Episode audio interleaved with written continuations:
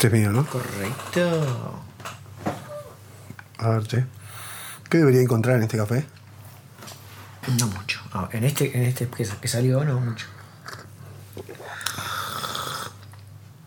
Este un tono acidito al comienzo. Después hay un tono más chocolatado al final. ¿Sentís el acidito al principio? Sí. El acidito lo tenés que sentir al costado. El No me, no me gusta mucho el ácido. Y la acidez, eh, en, mucho, en exceso no es una virtud del café. La acidez está bien, un tono. Y este café está bien tostado, así que en verdad lo hice mal yo. Y bueno, hablemos de comedia, capaz que te sale mejor. Y es oficial y voy a bajar línea con la comunista. ya arrancaste. No, no, que voy a de- decirlo. Decí. Es el capítulo 5. No me banco más escuchar un capítulo y dudar si es el 4, el 5, el 7, porque el 0 lo contamos o por qué no. Oficialmente, este es el capítulo 5. Bueno, muy bien. Es el primer capítulo con la calle Pou como presidente de la República Oriental del Uruguay. Exactamente, bajaron así a, ti- a tierra. No bajaba tierra. Se terminó el recreo. Exactamente. Eso mismo. Bien, estamos comenzando una nueva era. Salud con café, que es una cosa rara de hacer, pero bueno. Sí, estamos, en vez de grabar, de grabar a la noche, con tragos como solemos hacerlo, es a la tarde y con café de especialidad de Ganache Café, que quiero hacer otra crítica. Estoy criticando. Dale. ¿No trajiste algo para comer?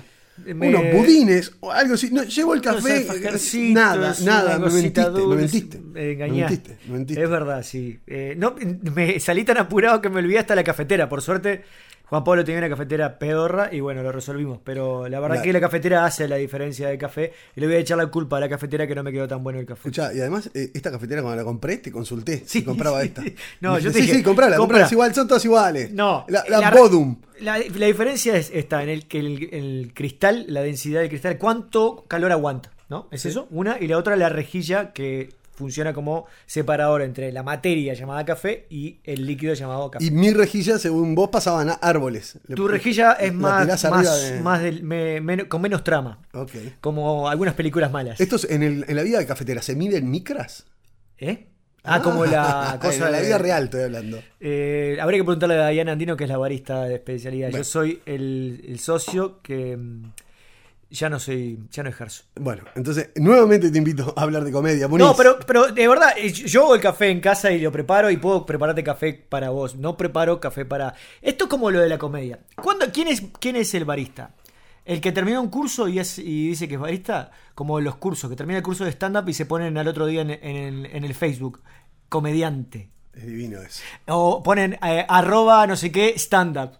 No, a mí me mata. Eh, te, te- te da como Me- una me angustia. mata, da- así como-. Yo creo que es una de las cosas que me hace que me mantiene lejos de los escenarios, te digo la verdad. Te juro, te juro, formalmente. Sí, estoy de acuerdo que hay gente que se pone el título mucho antes de serlo, porque además es muy difícil llamarse comediante, te da como un... te aprieta, porque vos decís, ¿quién es comediante? Ah, ¿no? Tenemos como, deberíamos Yo- tener el umbral sigo, arriba, Claro, cómico, cómico en Uruguay, pero contados con los dedos. contado con. Pero de verdad, te- hay 20 cómicos de los cuales vos. Mira, voy a hacer este Decilo, ejercicio. decilo, decilo. Te llaman de cadena Caracol, Sí. como me han llamado a mí, para recomendar cómicos. ¿Te acordás Es aquel cierto. espectáculo? Eh, eh, para recomendar cómicos uruguayos y que vayan a hacer su trabajo a- u- a- al exterior. Sí. ¿Cuántos cómicos podrías recomendar? La verdad. Hay una- Para, hay hacer, una para salir del país, capaz que una docena. Para salir del país claro. sabiendo que puede cumplir con todos los Como públicos. productor, como programador, como sí, alguien sí, sí. curador de eso. Sí, sí. Incluso yo, yo como comediante no me animaría a, a subir a muchos escenarios de festivales internacionales. Con mucho Yo- respeto, voy a, a recorrer bares de, de buena parte de América Latina, pero festivales me parece que no estoy a la altura de, de- de lo que se requiere. Cómico para festival, pero me sobran los dedos de, de una mano. Ahí va. Sí, hay que ser muy honesto en qué lugares se encuentra uno en la comedia y en qué lugar se encuentra la comedia de un país. Y hay que ser muy honesto en el momento de programarlo y, y de recomendar. Sí. Te- te- ¿A quién recomendas? Sí. Digo, no estoy. Todo, cada uno dentro se estará haciendo su. estará dando respuesta a esta pregunta, ¿no? ¿A quién podríamos recomendar? Pero la realidad es que sobran. Como sobran, este, para sobran me quedé pensando, sobran los que se ponen stand-up en su Sí, perfil de, sí. de Instagram. Sí, sí, sí, sí. Bueno, lo que a eso venía cuenta del, del barista, que el barista es un tipo que se prepara para servir café con, con arte y con, con trabajo de diseño desde el café, pero no, no es terminar el curso. Te hace muchos cafés para que te transformes en barista, como muchos escenarios que, para que te puedas decir comediante. Una de las cosas que hablábamos alguna vez con, con algunos maestros y referentes amigos era eh, los 10 años como un número para empezar a considerarte un, un conocedor del tema. 10 años como cualquier carrera, vas a ser arquitecto, médico o lo que sea, te lleva 10 años entender. Y 10 años u horas de comedia. Claro. Eh, yo qué sé, un cómico que no, no llegó a, a una hora es cómico. Mm. Digo, no, no pasó por un uni- unipersonal. Vos estás con ganas de hacer un Sí, unipersonal, sí. por Sí, es ejemplo. una cosa insólita. Tengo 12 años haciendo stand-up, pero no tengo ni personal. A lo que habla de mi atorrantismo. Este, yo tener más de dos horas, cerca de tres horas, el otro día estaba haciendo un, así en papel, de material eh, probado arriba del escenario. Sin embargo, no tengo unipersonal. Le pido disculpas a la gente. Este, no, pero eso, en horas vuelo y horas de. No, no es lo mismo 10 años de comedia con 10 horas, un año, una hora Claro, por año, claro, claro. que 10 años, sí, hace 10 años que hago comedia y Sí, sí. tenés media hora. Como Sí, tengo- puedo llegar a tener yo con suerte. Sí, viste, me- me- ¿te acordás lo que decía lo que decía siempre Palomares, aquel comediante español australiano que, que estuvimos con él en Buenos Aires hace unos años? Hablaba sobre la- Una- una- el atorrantismo del comediante. Una historia bien interesantísima, la de Bueno. Fue protagonista de The Office, ponele, en, en su versión australiana, multimillonario, creció, hizo se la patinó toda, o Toda perdió la- todo, la- arrancó de cero.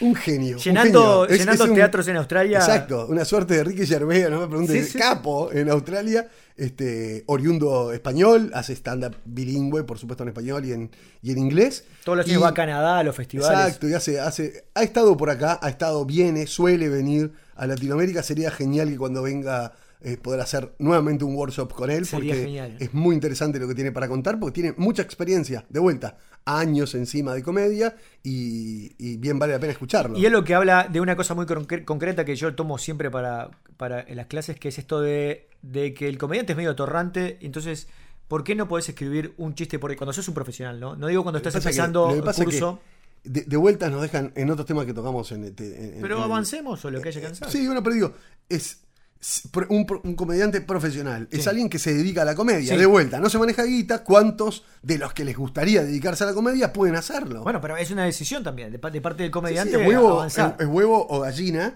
pero no, no mucho. Pero si te vas a quedar esperando que sucedan los, eh, la- la- las- las condiciones ideales para poder ser comediante, y en, en Uruguay no, no te va a pasar mucho tiempo, y en América. Latina en general. Ni creo. hablar que uno de los pilares o uno de los ingredientes que uno podría poner en juego para ser comediante profesional es justamente ser prolífero, escarbar, Bueno. ¿viste? e investigar para llevar cosas más interesantes arriba del escenario y ser un cómico más original, único. Sí, sí. E- e- Esto de, de hacer un unipersonal por año te obliga a tener que estar escribiendo todo el tiempo material nuevo para que cuando llegue el unipersonal ya esté prontito.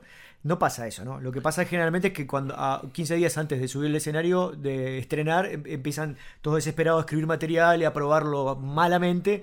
Entonces cuando llegamos arriba del escenario eh, se está probando por primera vez o segunda vez en algún caso. Otra de las cosas que hace que empobrezca la comedia. Claro, porque... Porque, mm, de vuelta, no son cosas pulidas y exquisitas las que se están subiendo, sino Mm. cosas que escribiste 10 días antes. El primer unipersonal normalmente es la acumulación de todo tu material que venís haciendo, lo mejor de. Y ya el segundo es como de verdad el material nuevo pensado para ese espectáculo, con un nombre, con una, con Sí. una, con y es un peligro. una premisa. Porque a lo mejor para hacer una hora estuviste cinco años y es perfecta Sí, y sí. ajustada y la tenés comiendo de la mano al público y el segundo lo escribiste dos meses antes, Sí. 15 días antes, solamente a puro talento. Otras cosas que aporta eh, el escenario. Claramente que estar arriba del escenario, subirse, foguearse un año, dos, tres, cinco, te hace que cada día le tengas menos miedo al público, estés más seguro de tu persona escénica, de lo que querés transmitir desde arriba del escenario, y eso te permite sortear de alguna manera chistes que no son tan buenos, digamos, los podés sostener desde un lugar más desde lo escénico y no de, lo, de la estructura, digamos. ¿no? Claro. Al, al- al- al final, el oficio te termina salvando. En algunas instancias donde vos no tenés demasiado probado el material, el oficio de cómo resolver esa premisa arriba del escenario eh, te da la intuición de hacia dónde ir. No es lo más profesional del mundo, pero sabés que vas a llegar a un vas a llegar a buen puerto si tenés muchos años de, de- de experiencia. Claro. Algo que hablábamos la vez pasada, creo que con Simonetti, era de cuántos Comediante chistes, argentino. comediantes argentinos, capo, este, vean, algo que no recomendamos de Simonetti, País de Boludos, busques, busquen en, Excelente. en- en YouTube. Es un, Humor político, comedia bien política. ajustado, divino Simonetti. La cuestión es que Fede dice que la verdad que eh, hacer un unipersonal, uni- un unipersonal por año es escribir, no sé, tres chistes por semana. Es, Bueno, es un número así, digo. Ahí va lo que decimos de- si lo, de desmenu- lo desmenuzás, Sí, eh, parece algo Manejable. abordable. A eso iba. Abordable. Si sos un Pero- comediante profesional, tenés que llegar a construir tres chistes por, por Sí, semana. hay que estar en situación de comedia también. Que eso es algo. Explícame un poco más. eh. Bueno, eh, el- un viejo debate o nuevo para algunos, quizás. Hay que sentarse a escribir al ritmo de, de amo, odio, no sé qué, no sé, Sí, siguiendo las las estructuras y empujando de las actitudes, este, em, poniendo la hoja en, la hoja en blanco y abordando, no sé, eh, lluvia de ideas y Sí. sacando así. O hay que estar en un estado de comedia donde estás viviendo y se aparece algo gracioso, lo anotás para llevarlo al escenario. Qué importante que es para eso que decís, este segundo proceso que es el post-show, que es encontrarte después que termina el show con los comediantes, tomando una cervecita, fumando porrito, pero no necesariamente, charlando después del show con esa adrenalina del escenario, que se te ocurren muchas ideas en la charla con, de lo- con los otros comediantes, como una especie de comedy buddy colectivo, en donde se te ocurre una premisa, lo que hay que hacer es anotarla ya, o sea, esa idea anotarla porque después se va a reconstruir y ser una buena idea o no, pero esa idea incipiente, esa pequeña semilla, si la dejas pasar pensando, en un rato la anoto. No, no, se ocurre. Olvídate. Sí, no, es mejor irte para un costado y anotarla. Un, uno- un loco fantástico haciendo esto era siempre Santi Reyes, ¿no? Santi Reyes cuando se le ocurría algo que pasaba, agarraba la libretita y anotaba. Creo que todos más o menos en algún momento hemos pasado ese momento, pero el Santi era una- un loco de anotar todo y después lo subía al escenario de verdad, no quedó quedaba en una idea guardada en el... metódico, así. Yo conozco cómicos eh, de vuelta, Félix, eh, Simonetti y demás. He visto cosas que se le ocurren en una tarde así boludeando y esa misma noche a lo mejor me lo cruzo en un show y ya lo están subiendo al escenario, dándole forma, terminando de completar el chiste arriba del escenario con otra cosa, porque recordemos que el stand-up es para ser dicho. Y, y, y en ese sentido gana terreno la manera de comunicarte arriba del escenario frente al frío papel de una idea abstracta en un chiste seco escrito en dos líneas. Dale. No, no, no, no, increíble esa frase. ¿La puedes repetir? No, Podemos poner el replay ahí de este... no, no, no, no editamos. Lo más fácil de hacer este podcast porque lo que sale, sale, queda. Bueno, no sé lo que dijiste, pero me encantó. Que es, ahora me acordaba un No, poco no. de San Giao que cuando, cuando cada vez que viene a Montevideo para, para, hacer, para dar algunas clases y subir a los escenarios, siempre trata de traer alguna idea nueva sobre los uruguayos desde su mirada.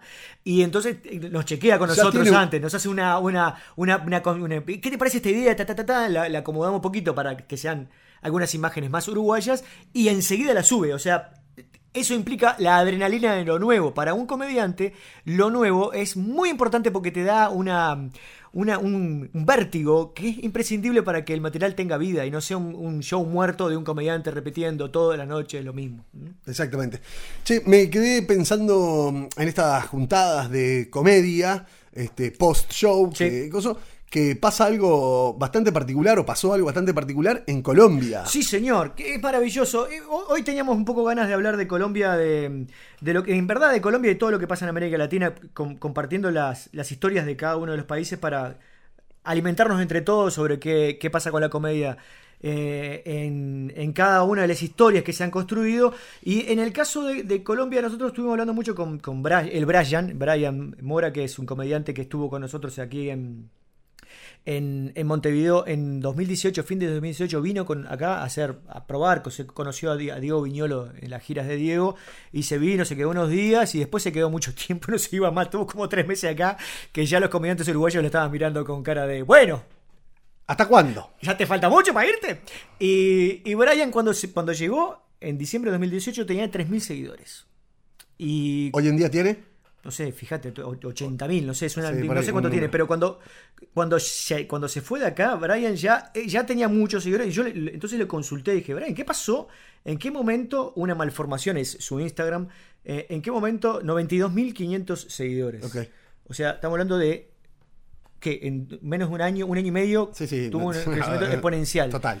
Eh, y me contaba que estaba muy vinculado a una historia que había pasado con, con un grupo de trabajo que, que hay en Colombia, donde se pusieron a grabar unos videos post-show, esto que hablábamos, ¿no? Después de cosas, ponían un micrófono, una cámara con un registro más o menos digno y, y se ponían a hablar. Esta es la energía del- de los comediantes hablando post-show y eso lo empezaron a subir a, a- a la YouTube y se transformó en un viral. Eh, Esto es lo que decía Brian Mora, escuchemos, mira. Eh, nace eh, como una idea grupal de no desperdiciar los remates después de los shows. Se empieza a grabar eh, teniendo en cuenta que eh, Camilo Sánchez, un comediante de la escena under, eh, había ganado Sábados Felices, que es un programa local colombiano, pero muy famoso. Entonces se viraliza y aprovechando esa viralización de Camilo Sánchez, se empiezan a subir los capítulos de Con ánimo de ofender con el resto de comediantes del underground. Ya, la constancia y la no censura eh, hicieron de Con ánimo de ofender uno de los programas más virales actuales en Colombia y tiene como una cantidad de seguidores, posicionó como a nueve o diez comediantes al tiempo como en la escena en la escena comercial de alguna forma, porque claro, si bien antes éramos comediantes, estábamos haciendo comedia, no había una como un detonante mediático y el detonante mediático fue reunir a varios comediantes y ponerle nombre, cámaras, sonido y ya. Después se junta Camilo Sánchez, Gabriel Murillo y Dubán, Dubán, que es el camarógrafo. Ellos tres son como una pieza esencial de lo que es con ánimo de ofender porque ellos editan, son todo el equipo táctico y técnico.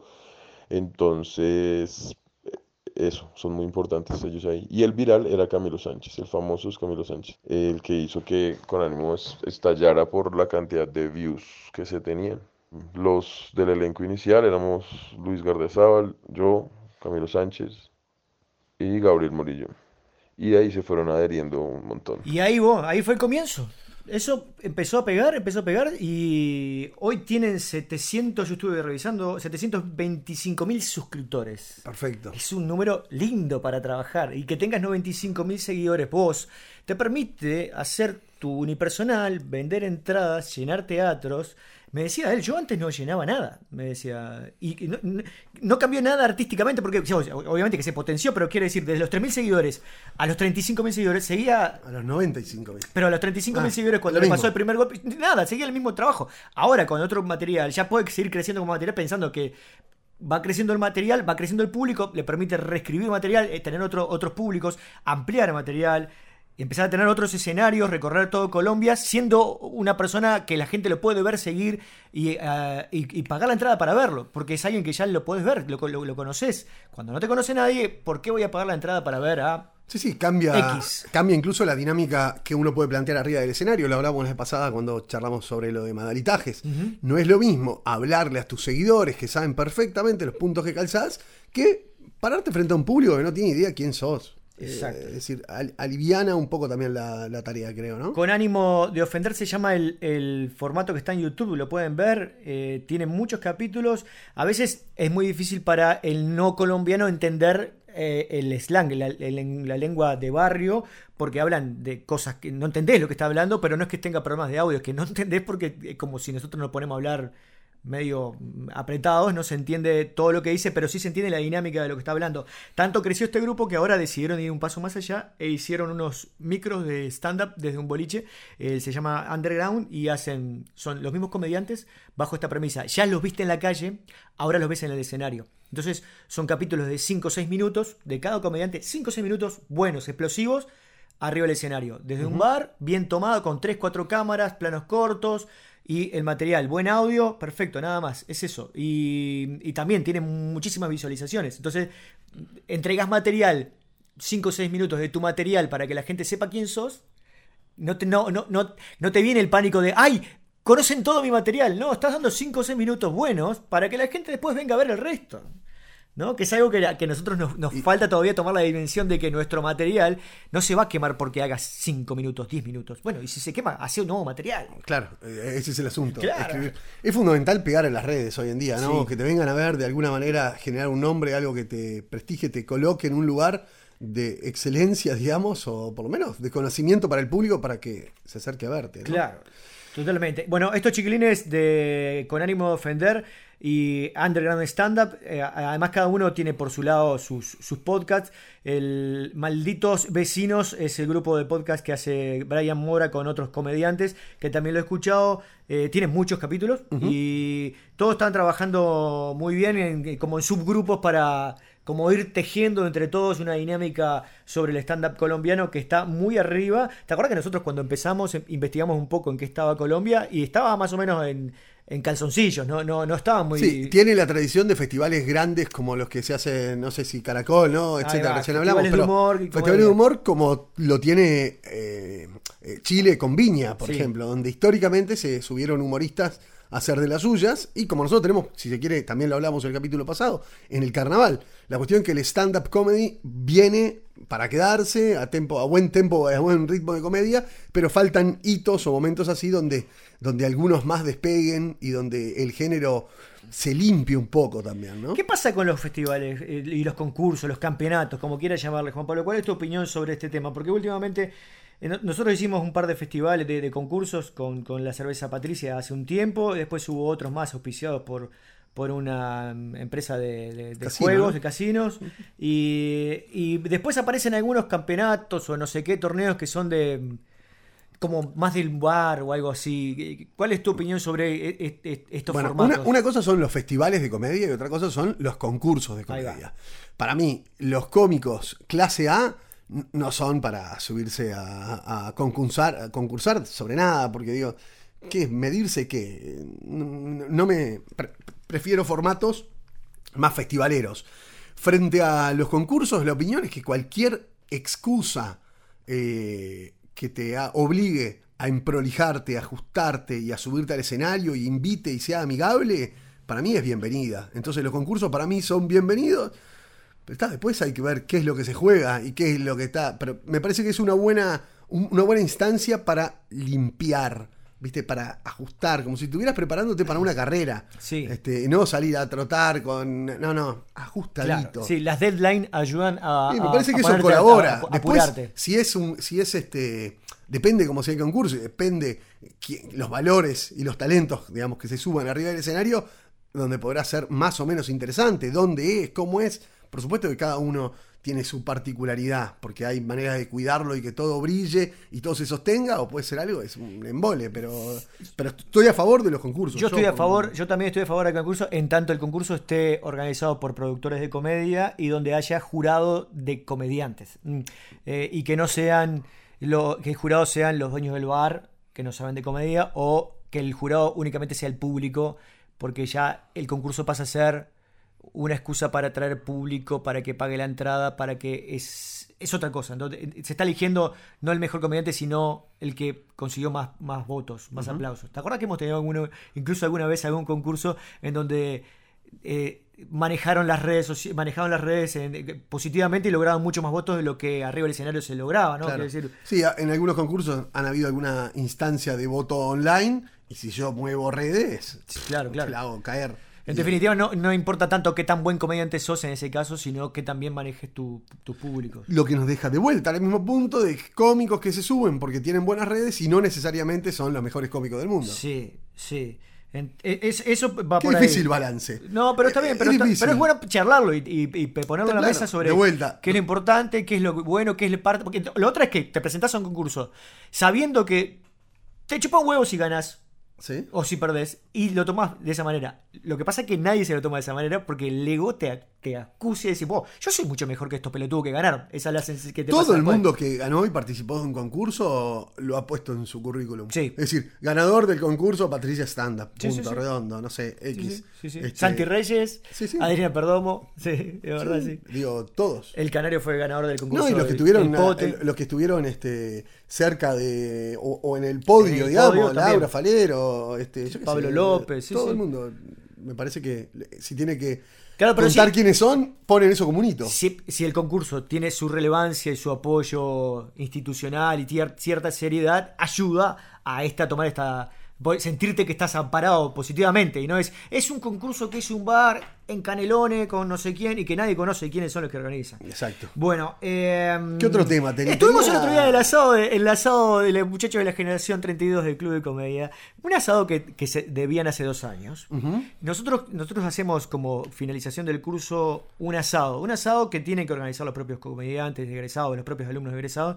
Que nosotros lo proponemos como una instancia Más relajada. Una instancia más relajada. de socialización. No es para probar material, no es nada de es eso. Es para para tomar algo, charlotear y, y hacer un vínculo. Porque para nosotros el, el- el grupo de trabajo es muy importante para el avance del- de, esa generación arriba del escenario. Después el, el- eh, el tiempo va haciendo que la gente se vaya abriendo, que tenga otras responsabilidades y obligaciones y deje la comedia. E intereses. E intereses. Y que se da cuenta que capaz que no es tan bueno arriba del escenario y se va bajando solo. Entonces, cuanto más fuerte ese grupo, mejor para el trabajo colectivo y que te ayude E a crecer individual. individual. Exacto. Porque el, el- el stand-up es arriba es solito, pero abajo es grupal, es con el apoyo de los otros para sentirte más, más seguro y para que te apoye ese colectivo que conoce tu dinámica. Sobre todo en esa instancia donde estás empezando, donde te estás juntando con amigos, Sí, sí. con amigos o con compañeros de clase. Sí, sí, que, ter- que pueden que terminar, pueden terminar siendo amigos, han terminado siendo pareja algunos. Sí, sí, conviviendo, este, sí. etcétera. Pero digo que te da como cierto marco para tener eh, cierta familiaridad en el público también, ¿no? Es decir, compañeros que te acompañan el día que vos te presentás, que arman un grupete y, y- y piden una mesa para, para, para Claro. acompañarte en ese, en ese proceso, que está bueno. Hay, hay veces que algunos cómicos, este, o algunos alumnos, mirá lo que te digo, este, dicen, no, no, yo no quiero invitar a nadie, no quiero hacer que me vea. Y Es verdad, siempre aparece alguno que Siempre dice eso. alguno dice que no quiere llevar a nadie, hacerlo individual. Y a veces es muy duro, porque no tenés a nadie que, que- que te conozca de vuelta. Claro. Porque, de vuelta, uno puede ser gracioso en el grupo de amigos, pero porque te conocen, porque saben los puntos que calzás. Lo mismo que pasa con redes sociales. Pero cuando te enfrentás a un público que no tiene idea quién sos, es bien diferente el resultado y el vínculo con esa gente. Sí, la transferencia de, tu manera de hacer humor entre amigos a la manera de hacer humor arriba del escenario de forma de intención profesional, hay mucha distancia. Y, muchas veces el comediante el que está recién comenzando a subir al escenario siente que no está siendo él mismo arriba del escenario. Y bueno, cuando vos tenés un público amigo, unos- un grupo que te sigue, sabe por dónde vas y que no estás lográndolo, pero por eso te apoya más que, que- que- que los demás. Por eso es, es muy importante que el grupo funcione muy fuerte. eh, por lo menos es lo que nosotros hemos aprendido y que llevamos adelante en todos los cursos. Siempre hacemos el asado. El grupo de, de clase y el grupo de amigos. Sí, es claro. decir, de amigos personales, de Sí, la sí. vida. Que llevas hoy un día cuatro amigos, seis, otro que va no sé qué, como para que te acompañen y haya cierta red de contención que el stand-up de hecho no tiene. Es No, sin red de contención, Y lo- y- en primera persona, eh, por primera vez, único, eh, así. Y, y si tenés a alguien que te conozca es más amable. Y la, la amistad, ¿no? La, la- la amistad siempre es, es un apoyo logístico. Yo no llevaría a mi madre y a mi padre, por ejemplo. De hecho, mis padres nunca me vieron hacer A esto. mí me vieron en Colonia. Ah, mira. Sí. ¿Y cómo te fue? Me fue bien. Bien. Me fue bien. Sí, tenía, era una época que tenía ajustado material y me subí y revolé cosas. Algo que pasa siempre en los cursos es que en un momento, cuando, cuando se acerca el momento de la muestra, y les viene el pánico de ¡Pa! Esto me va a escuchar mi madre. Y ahí se les aprieta el orto y quedan como ¡Ah! ¿No? Sí, sí, sí. No, no hay conciencia de lo que se dice arriba del escenario hasta. Ah, Ahí me tengo que subir ahora. "Ah, me tiene que ver mi madre, ¿no? Y ahí te viene como un juelepito. Pero bueno, salir del closet es importante. Ante tu madre, del closet que sea de tu vida. Che, Eh, estamos llegando al, al final del tiempo que yo me pongo mentalmente. ¿Vos seguro tenés alguna recomendación? Yo quiero no? hacer un par de recomendaciones. Una, una corrección. Porque por suerte hay buenos amigos que nos están escuchando y hacen correcciones. Dígalo. Eh, el Seba Rodríguez, comediante amigo y que es bilingüe, me, me dijo una cosa. Relatable, el nombre del el unipersonal de Ellen DeGeneres, el último que está en Netflix, Sí. del que hablé la otra vez. La, la definición más exacta no es relatable, sino que es identificable. Eh, que es mucho más exacto con respecto a lo que propone la, ese, ese especial. Identificable, entonces, bueno, va la corrección de, de mi burrada en mi ánimo bilingüe. Hasta que fe de ratas. Ahora. Y ahora quiero recomendar una serie de un documental sobre comedia que creo que ningún comediante debería que se Dejar considere, claro, ningún comediante que se considere tal puede pasar de largo de esto. Tiene que verlo porque es muy importante. Se llama El peligroso mundo de la comedia. ¿Lo viste? No. retírate de acá. Ok, me retiro. Eh, hasta acá fue mi participación en el podcast. Hacer ruido Lo dejo que de, la mano de Muniz. Yo soy arroba, seguime acá en Instagram. Los quiero mucho hasta Podés aquí. quedarte, podés quedarte un poquito Chau. más. No, Así escuchando. Se va la puta madre. No te puedo creer. Volvé, Juan Pablo. Bueno, la recomendación sobre el peligroso mundo de la comedia. Vení así aprendés, Juan Pablo. Eh, el peligroso mundo de la comedia está dirigido por Larry Charles. ¿Quién es Larry Charles? Es el director y escritor de Borat, El Dictador y Bruno. Sacha Baron Cohen, lo tienen todos. Tremendo, tremendas obras de humor que manejan mucho esta idea del, riesgo entre, entre la verdad y, y la puesta en escena. Y volvé, Juan Pablo, porque te va a interesar esto. Eh, con- viste, ah, seguramente viste Borat. Qué tarado. Soy como el dueño de la pelota. Me llevo el micrófono. se termina mierda el podcast. ¿Te gustó Borat? Sí, Borat me divirtió. El, el dictador Sí, también. Bruno, que hace. Sí, sí, sí, sí, sí. Son Conozco, tremendas obras. Son sí. de- mo- maneja una forma de humor que, que- que pone incómoda a la gente por esta cosa de- del juego de la realidad. Bueno, Larry Charles es el director de, de esas obras y es el director de este documental, de esta serie documental que se llama El peligroso mundo de la comedia, que está en Netflix y que en cuatro capítulos habla sobre distintos lugares del mundo donde hacen comedia, en donde de verdad Es ri- peligroso. Peligroso de vida. ¿Cuáles son los riesgos que sufrimos nosotros arriba del escenario? Acá, en, en América Latina, Comer en Uruguay pizza, por lo menos. comer pizza. Que la pizza sea una porquería y te, te- te dé caca al otro día. Que te, te vaya mal porque un, un heckler te, te puteó y no le gustó tu chiste e incluso te puedas agarrar las piñas como nos ha pasado.